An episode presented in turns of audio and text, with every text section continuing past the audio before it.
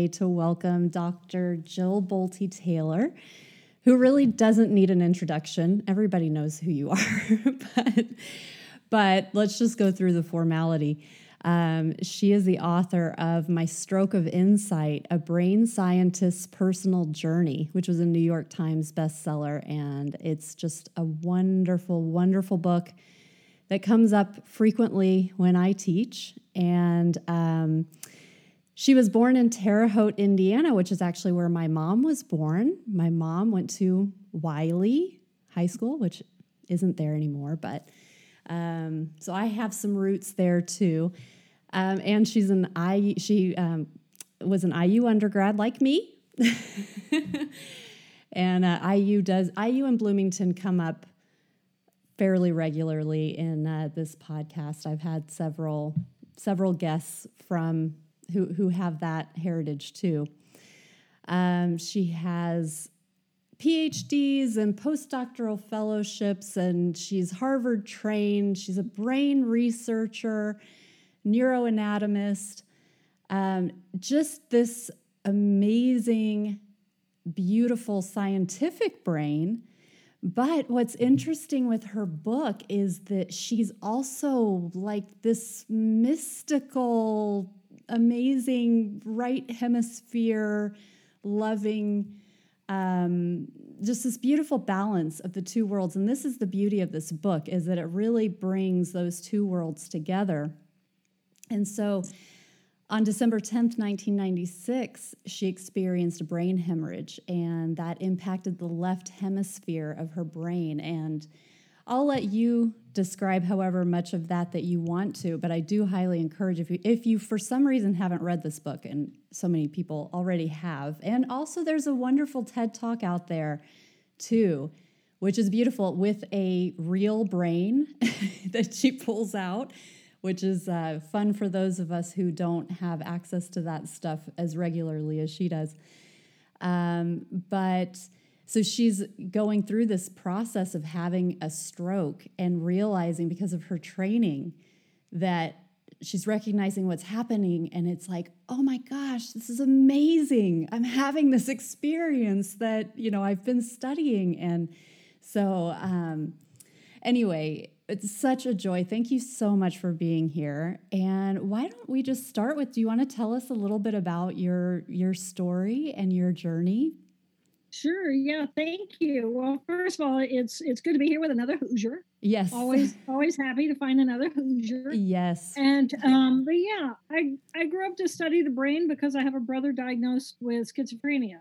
Mm. And he's the closest thing to me that exists in the universe. And I thought, you know, how is it that we can have the exact same experience but walk away with completely different perceptions? of mm. of what just happened.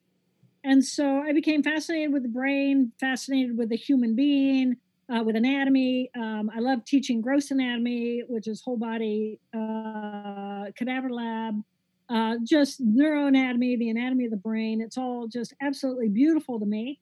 And so I was teaching and performing research at Harvard when I woke up one morning and had this major hemorrhage in the left half of my brain.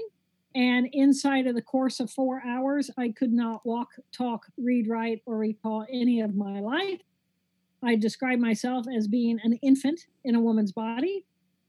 And then it took eight years for me to completely, purposefully recover all those circuits and all those skill sets of my left hemisphere.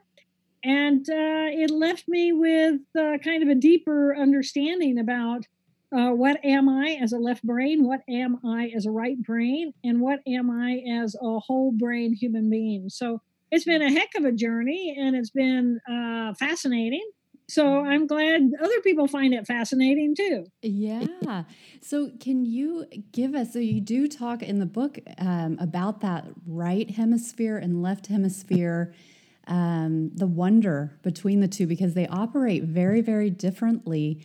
And because the left hemisphere shut down for you, you like your consciousness just shifted over to the right hemisphere and it completely changed how you saw the world, how you related to the world. It was very mystical. Um. And so, do you want to just explain a little bit about the difference and what your experience was like as you shifted into full right hemisphere operation? Sure. The um, the the right and the left hemisphere are completely opposite from one another in how they process information. They're both bringing in the same sensory data, but the right hemisphere takes that information and expands it and opens it up and looks at similarities in pattern. And the right hemisphere does not have any boundaries for where we begin and where we end. So the right hemisphere is right here, right now, in the present moment. It's focused on the energetic connection of everything that is. And then the left hemisphere comes in and says, Well, that's great, but we've got to be functional human beings. And if I'm going to be a functional human being, I have to have boundaries of where I begin and where I end. So the left parietal region comes in and says, here's a holographic image of what I look like. And so when you look in a mirror, that's how you know where you begin and where you end, because that's defined for you in that left hemisphere. And then the left hemisphere also says, well, we want to be able to communicate with the external world. Mm-hmm. So we're going to take the ability to create sound, dog, dog is a sound, dog. And then another group of cells in that left hemisphere are going to place meaning on that sound so we can communicate with language. And then the left hemisphere thinks linearly so that it understands A and then B will happen and then C will happen. So that's linear thinking. And linearity ultimately turn it right side up and you end up with a hierarchy like you're climbing a ladder. And so when you look at our society, our society is established and built on the structure of that left hemisphere, where socially we have a president and all these other people along those rungs, and then the people at the bottom. And then academia is the same way. We have to have structure, we have to have categories, we have to have organization, we have to have details, details, and more details about those details in order to be able to function in the external world with one another. But the mm. right hemisphere doesn't have any of that. So if you take that left hemisphere and it goes offline, the boundaries of where we begin and end goes away. Mm. If you mm. wipe out that left hemisphere and those language centers, there's a tiny little group of cells about the size of a peanut that says, I am. I am Jill Bolte Taylor. I have a PhD in neuroanatomy. I'm five six. I'm blue eyed. I'm da da da da da da da da. So it has that file, and if that file goes offline, then I still exist, but I don't define myself as all those details or inside of that boundary. Mm-hmm. So we have these two very different ways of experiencing ourselves in the world one where we are open and expansive, and essentially we become energy in an energetic flow of everything that is connected and I'm good with that. And then the left hemisphere takes that data and defines it into details, and it defines me as Jill Bolte Taylor. It tells me this is the package of where I begin and where I end, and it, I it thinks linearly, and it gives me all these skill sets, and it judges what is right, what is wrong, what is good, what is bad, all of that. So so we just have these two different hemispheres that are completely different from one another, and yet we all have them, and it's all inside of your head. Mm, absolutely. That's so. It's so interesting as you were coming through your recovery and you were, um, you know, becoming more engaged with your, you know, and as you said, this was an eight year process of, of, of recovery and your so your left hemisphere is becoming more and more engaged but you were very conscious about how what you took on because you were experiencing this unity when you were so right brain focused or right hemisphere you know well really that was all you had. You were experiencing this oneness and this um, beauty and the this lack of judgment and um, you know so many amazing things that people work really hard to master in their lives. Um, one uh, two two passages from your book that i just love that really paint the, this so well.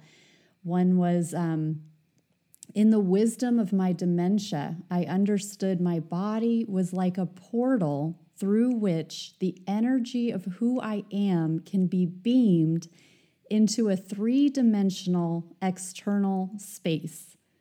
So much in that one sentence. But this kind, and again, you know, we we've through the ages heard talk like this through from mystics, you know, but you're just experiencing this because you were um, completely immersed in the right hemisphere of the brain.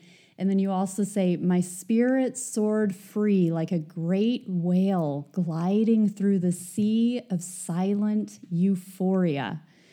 And so there's really just this, this beautiful um, experience that was happening in this in this this tragedy in, uh, in some you know there was such beauty coming from that um, very difficult upheaval um, and one of the main takeaways from your book as you were reintegrating with the left hemisphere uh, or reintegrating the left hemisphere was that we can choose who we are moment to moment we can choose to yield to the right hemisphere of the brain. So I wonder if you have any like practical ways that you can share that honor the right hemisphere, like thing, because you do go into this a bit in the book, but things that you do to kind of stay connected and to not um, be too heavily focused on the, the left hemisphere. Um, I, I think that the the most important thing is to realize that these two ways of perceiving feel different inside of your body. Mm. Uh, the left brain is in a hurry. It deals with details. It, it it's on an accelerator. It it processes a billion bits of data all at the same time. It's in a hurry. It's got a long list of things it's got to do uh, and and it's it's it's that driving force, kind of like why we take caffeine. You know, mm. caffeine helps us get clarity on that straight path. So so we do that. Sugar, the same thing. It, it's this energetic buzz that gets us going at this frequency. Well, the right hemisphere is the hody-do. The right hemisphere is the pause. The mm. right hemisphere is the breath. The right hemisphere is the distance in the three dimension. It's the movement of the leaves, not the leaves. Hmm. It's a soft space. It's an ever present space. And in order to get there, first of all, you have to be willing to get there. Mm. You have to be willing not just to go there, but you have to be willing to put that left brain aside just for a moment, just hit the pause button. And you know, it's in a hurry. It's like saying, "Well, this is a waste of time. I don't want to do this. Da, da, da, I got these things to do. What do you think you're doing? You know, we could get 18 things done in the next hour if you just like stop breathing.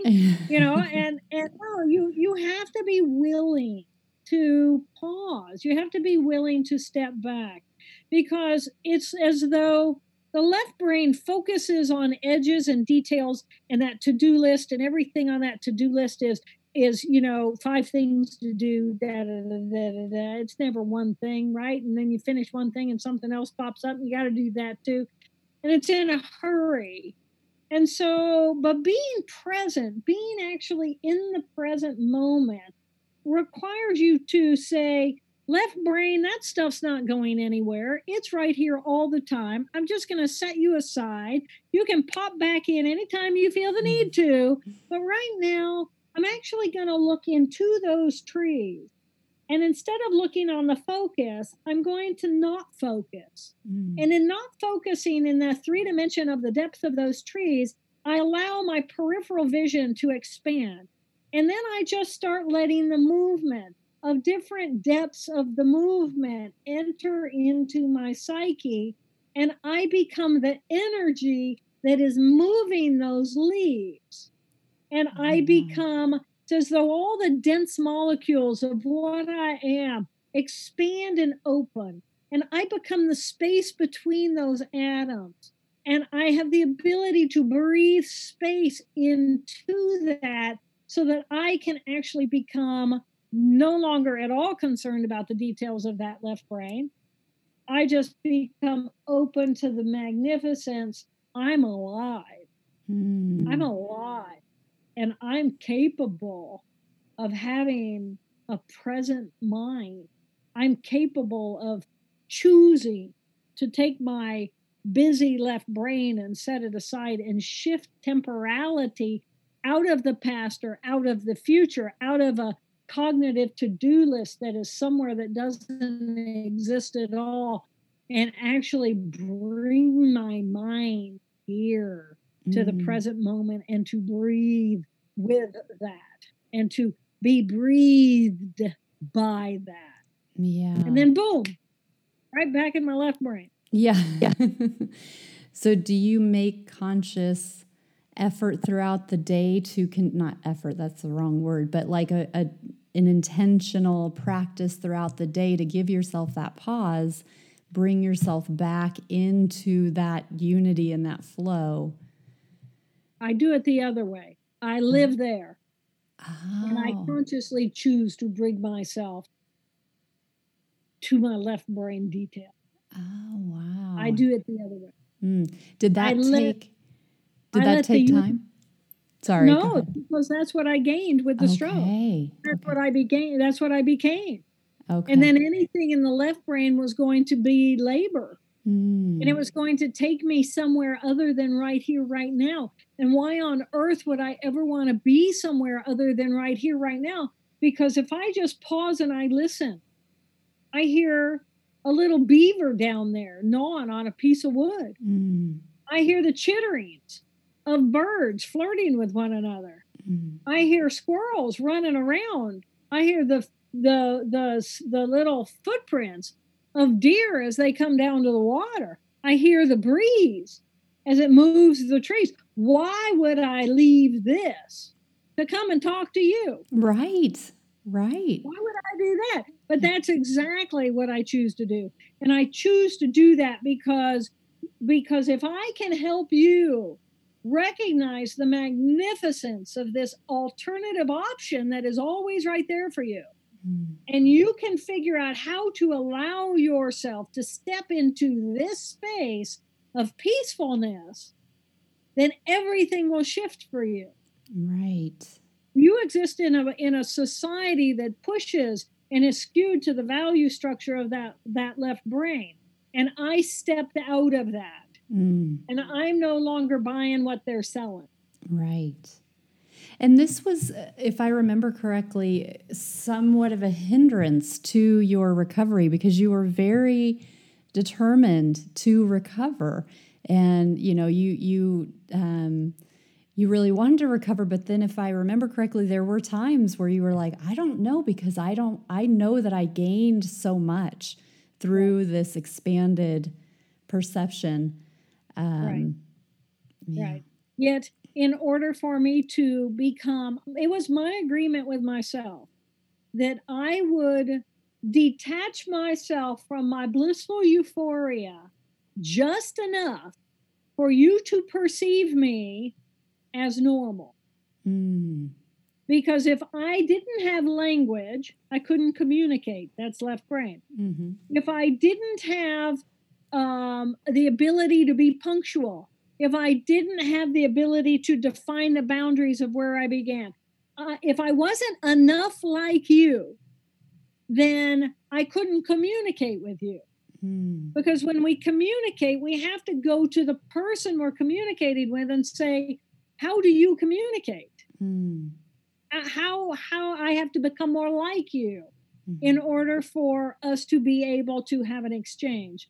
So I made an agreement with myself that I would recover enough of the skill sets, skill sets of that mm-hmm. left brain, but I would not let that personality, I would not let that character become my boss. She was mm-hmm. not going to dominate my life. Mm-hmm. This character, the new one that I had gained, yeah. she will dominate my life. Mm.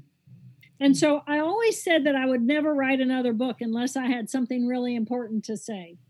And over the last 10 years, I've had, oh, I stopped counting at 300,000. Over 300,000 people write to me and say, how do I find that bliss? Mm. How do I find that euphoria? How do I get that? And it was easy for me to tell you how I got from here to there, which is my stroke of insight. How do I help you get from here to over to the right hemisphere? That took a lot of work. Yeah. And I have finally come up with an understanding about how to help other people find that. And so I'm actually finishing book number two, and it'll come out in April of 2021. Oh, wow. Congratulations. Yeah. Well, congratulations to you because now you can get there. Yeah. Now right. there's a tool. There's no tool. There's no, you know, other than go do meditation for 20 years. And if you're lucky, you're going to catch two glimpses of moments where you actually find that. No, I'm going to help you. And that's because you don't know where you're going. Mm-hmm. You don't know what does it feel like to be that part of you? Who is that character inside of you?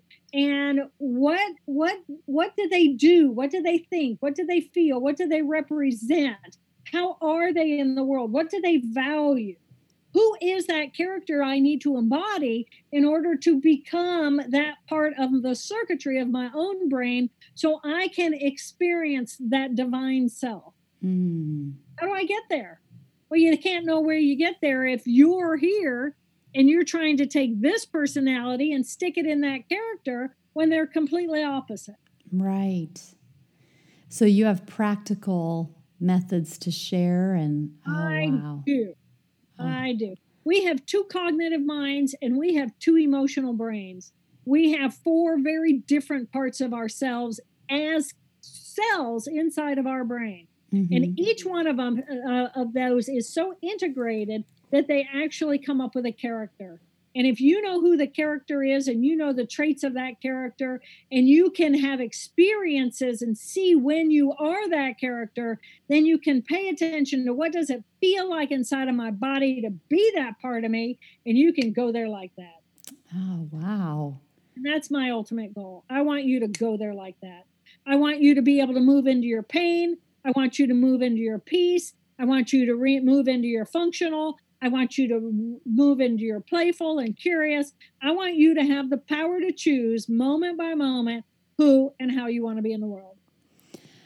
That's so it's really profound. And one of the things that was uh, with your recovery as well is that you you talk about choosing which emotions that you hook into and which to let flow through. And I love that um, reference to energy flowing through because I think that there is a, a delicate balance there between allowing that emotion to flow and not getting hooked versus suppression and resistance. And so I don't know if you have any advice on treading that line between the two because the ultimate goal is kind of the same as as far as okay, I'm I'm past that, but one is so much more important because you get the processing and you get that Right. and it flows through you and out of you rather Right. than just being Right. buried. So, a lot of us, as soon as we feel any kind of uncomfortable emotion, let's say anxiety, anxiety is just a group of cells inside of your brain. It's a circuit, it gets triggered. You have a you have thoughts that can stimulate that emotion and then that emotion stimulates a physiological response. Something dumps into your bloodstream it flushes through you. You're running energy on this circuit called anxiety. You feel uncomfortable. Your whole body feels uncomfortable. You don't feel safe. You move into doom and gloom. You think oh my god i'm going to die. Oh my god this is going to be everything that's going to happen for all eternity. And it's not. It's a group of cells inside of your brain. It is a circuit that you have a thought that has stimulated that circuit and then you have a physiological response to what you're thinking and what you're feeling. And from the beginning of the trigger to the time whatever is dumped into your bloodstream depending on which emotion floods through you flushes out of you takes less than 90 seconds. Less than 90 seconds. Mm. your physiology you are cells and physiology. So whenever i experience anxiety i know it immediately because it it it it, it it's like a song in your head it's like a song and every song starts with a unique note and i know when i feel that first note of anxiety i know when i feel that first note of anger I know when I feel that first note of, of grief. I know those songs inside of me. They're just circuitry. And I can watch it. I can watch it stimulate and trigger and flush through and flush out of me in less than 90 seconds. I can say, wow, that is like so magnificently beautiful. I am capable of anxiety because anxiety says to me, I don't feel comfortable. I don't feel safe. This is not good. I need to wake up to the present moment, pay attention, and get myself where I'm safe. And when I'm feeling anger, it's because something is not safe and I need to push myself away from it and create space in order for me to feel safe again. Mm-hmm. When I feel joy, I mean, a belly laugh doesn't last longer than 90 seconds. So, whatever that emotion is, it's just a group of cells. It's a circuit, it's energy running on that circuit. And whatever it is, you can look at it and say, wow, that's part of what I'm programmed to do. I can respect it, I can admire it, I can think it's like, holy crap, this most amazing, beautiful thing that is a part of me. Among, you know, I can right now say to you, uh, think about a picture in your mind, a stop sign. Boom, there it was, right? You got cells that know how to do that. The exact same thing. Think of something think of someone from 20 years ago that every time you think of them, they make you angry. Boom. Mm. Most of us have that person. Yeah. Right? Because what we're thinking is linked to what we're feeling.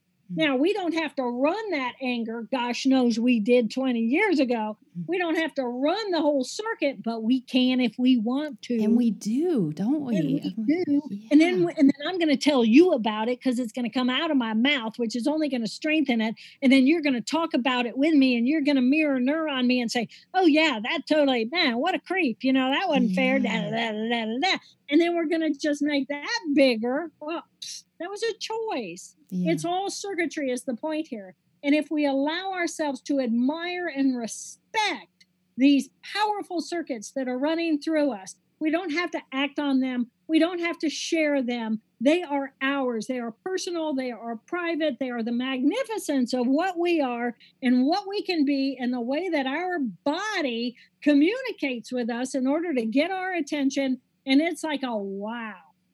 And when you allow yourself to really admire and really respect the beauty of these different emotions and how delicious they are, oh my gosh. And then, like a wave, they flood through you and they flush out of you and they're gone until you rethink the thought that restimulates the circuit, that restimulates that physiological response, and then you're back in the loop. But it's cells, it's just cells in your brain. Mm. So that unhooking is born by conscious choice. Yes. And just like the decision to not engage because you've dealt with it once and right. and every time you bring it up again that's that choice that you're making because it's it has done it's run its course it's flown it's flowed through you yes. and um and, and it's beautiful yeah and if you allow it to be beautiful it's rich. And eventually, over time, the waves separate themselves with greater time because they're moving through you. Um, any emotion is simply cells in your brain saying, I need your attention. Mm-hmm. But once we give it our attention, once we observe it and we acknowledge it and we're thankful for it, then it says, okay, I've been heard. Now let's get back to the present moment and go have fun again. Mm and that's where that like you know, mm. that's not to say that mental illness is not real mm. and that uh, severe depression and chronic depression is not real because it is uh, that's not to say that schizophrenia or schizoaffective where the cells are actually having unusual wiring creating unusual experiences is not real because it is. Mm-hmm. My my brother's ability to experience a delusion is because his cells are wired for that. Mine are not. Okay. His mind, his cells are wired for for a visual or auditory hallucination. Mine is not. Mm-hmm. So so it's really respecting what's in there, but also what choice do we have? What how how can we bring our minds and in our mindfulness pay attention to what is going on and what choices do we have then at actually becoming what we want to be? Right. And there's this empowerment that comes with that too because another message with your book is that no one has the power to make you feel any way that they can do what they want but you know you're making that choice as to how you respond to it how you feel and how you keep hooking into it and bringing it back even if there's an initial anger or something so there's that empowerment piece there's also a lot of responsibility with that yeah. too you know you have to be willing to accept yeah. that you are responsible for yeah. for that well, and, and you know, it's really interesting because there are people who say, Oh my God, thank God, you know, and I can find peace. And the number of people who write to me and say, Thank you, thank you, thank you. I mean, that's probably the primary message I get is thank you. Mm-hmm. You gave me an insight I did not have. I did not know I had that power. Mm-hmm. And then I have other people who say, I don't want that responsibility. And mm-hmm. you're full of crap. And it's mm-hmm. like, uh huh. Yeah. Keep telling yourself that. Uh-huh. Yes, right. I think ultimately we all will get and I'm there. okay with that. yeah. Yeah. Yeah. Yeah. So another thing that was um, that I loved was you cite some research which um, identified the neuroanatomy underlying our ability to have a religious or spiritual mystical experience. So, in this um, research, they used Tibetan meditators and Franciscan nuns and they identified this shift in neurological activity in specific regions of the brain. Um, and it really mirrored and and just like verified your own personal experience. But that was that was something that kept coming back to me in as I was reading your book was like, okay, so how does this relate to what meditators and, and mystics, you know, what they're experiencing? Um, if it is like that and and there are certain people who this just they're born that way right? They're born more with the ability to tap into unity and universal life force. And um, and so it does seem to mirror. I don't know if you if you want to talk about that research but i found that really sure, interesting. So, yeah um, andy newberg uh, mm. andrew newberg a great scientist great man uh, wrote a book called why god won't go away. Uh, he's written a few other books, but uh, that's my favorite of those. Um, and he put um, uh, both the Franciscan nuns and um, uh, the monks into a SPECT machine and said uh, to the monks, Go meditate, and when you find uh, unity, tug on this line. and I'll start taking some pictures of your brain. And so he, they did. And then he did the same thing with the nuns. He said, "Go pray."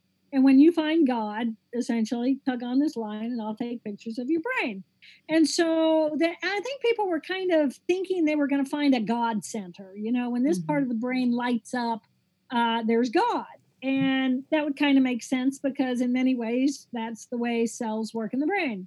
But what they found instead was that the ability to experience that unity, whether you get there through prayer or a mantra, um, or meditation um, essentially quiets the left brain language centers what you know so many people call that monkey mind mm. and and it it it doesn't necessarily become silent but it becomes it sets it aside so like i said earlier if you're willing to just set that aside and not focus on that and allow your mind to focus now more energetically on the depth around you and and just just be the energy around you. More that unity connected to divine source however you want to call that whatever mm-hmm. language you're comfortable with. And that's what they did. They quieted that left hemisphere just enough that in the the it, it, stopped causing inhibition those cells stopped inhibiting those cells in the right hemisphere so that they could just do what they do Mm. So we are always connected to source. We are always connected to to that bigger picture part of ourselves. I um and you know it's it's like the the blue sky is always there which is that right hemisphere unity connection to all my divine self open expansive and then the little left brain comes in with its details like the clouds and then there's language and then there's right and wrong and good and bad and there's all this nah, nah, nah, nah, nah. and then it makes for not such a nice day you know mm as I say that, it rains. it's so beautiful, you know, because yeah. it's beautiful. Mm. So, so, but it's those those ways of being, and and one group of cells in that left hemisphere reaching over and inhibiting your ability to be your open, expansive self. Because if you're going to be a functional human being in the external world, you need those details. You mm-hmm. need that left hemisphere to be able to come online and dominate and focus. But really, what we need is to shift ourselves into being the whole brain beings that we are and allow these two parts of ourselves to balance because it is in that open, expansive space where I find the part of me that is most authentic it's the part of me that as I die and that left brain shuts down and disappears because that's of the external world, and I become more open and expansive as we do when we die, then that's the authentic part of who I am and the best part of me. And it's a part of me that knows my number one job in this whole existence, our number one job is to love one another. Mm, yeah. And then that left hemisphere comes on and says, but it has to look like this, it has to smell like this, it has to taste like this, it has to sound like this, or it's scary, it's different. And I'm either gonna, it's gonna give me anxiety, it's gonna give me fear, I'm gonna learn to hate it, mm-hmm. I'm gonna rebel against it, mm-hmm. etc. So I don't know if this is something that that that you know the answer to. I don't remember coming across this in the book, but you mentioned love. You know, the, the core of us is this love. And and when um, in the studies and the experiences that I've had, you know, that really comes from the heart center rather than the brain. But I don't know, is there is that love sense? I mean, surely there is a center in the brain that responds to that as well. Um, right hemisphere. So it, it's just. It's the right hemisphere. Yeah. People give heart consciousness to the heart, but heart consciousness is that right hemisphere. That mm. is the mm-hmm. relationship that is this fluid flow, this expansive, open. Everything is a part of the whole, everything is one, and yet everything is these magnificent pieces. Mm. So, our ability to be in the flow, our ability to experience that around us. Yes, we have this magnificent heart energy mm-hmm. that allows us to be interactive with it, but we also have this incredible right hemisphere consciousness, which is open to that flow. And that's what it is. Mm-hmm. It is mm. that that connection. It is every ability we have, we have we, because we have cells that perform that function. And our ability to feel that divine connection, are those cells of that right hemisphere. Right. Oh, I love that. So I know we're getting close to your your time. There was one more thing, and, and we've kind of touched on this, but I wondered if there was a subtlety here that I wanted to just explore. In we talked about how um, the emotions, kind of that being a circuitry thing, and, and the emotions flowing through. You also talk about how you consciously decided which emotional programs you wanted to retain or not. And I don't know if there is a subtlety or if it's the same. I, I thought there was a little bit of a subtlety. So consider that every emotion is a circuit. Hmm. And um, I had circuitry that wanted to come online that uh, that didn't feel right inside of my body. Hate feels horrible mm. inside of our mm. body. It is a violation. It, it feels like war inside of yourself. If you're sensitive to knowing what you're, ah, how can you spew all that venom on another human being or even out into the external world and think that that remotely is good for your body. Right. It's not. It's an external expression of all this vile, ugly, horrid, which which feels terrible. So uh, why on earth would I want to run my hate circuitry? Mm. Why on earth would I want to run my anger circuitry? Anger is this incredible assault on who we are just at an energetic level. It does not feel good inside of our bodies. And at the same time, it is delicious because it is dictating and controlling and manipulating. And in its own weird way, that's delicious. Mm. But it's a choice. We still have the choice to observe how much of that do I want to be? Is that who I want to be? Mm-hmm. No, probably not very often. Take the power away. Maybe have a little spit spat, move on. Yeah. Get it out, move on. Well, you you so wisely say, um, do you want to be right or do you want to be happy? And yeah. that has come up with me a few times because it, it's right. I mean, I was even just talking about this the other day where it's like, you know, you're, you're probably right. You know, they probably they probably did do it on purpose and they probably, you know, weren't thinking um, you know, very they weren't thinking very expansively or or very compassionately and they did it anyway and they knew it was going to make you feel like this that's probably true or it could be true. And so now what? You know? Now right. Yeah. and you can get riled up in that and caught up in that and rage in that blah. Or you can observe it and say okay now what? Yeah yeah good.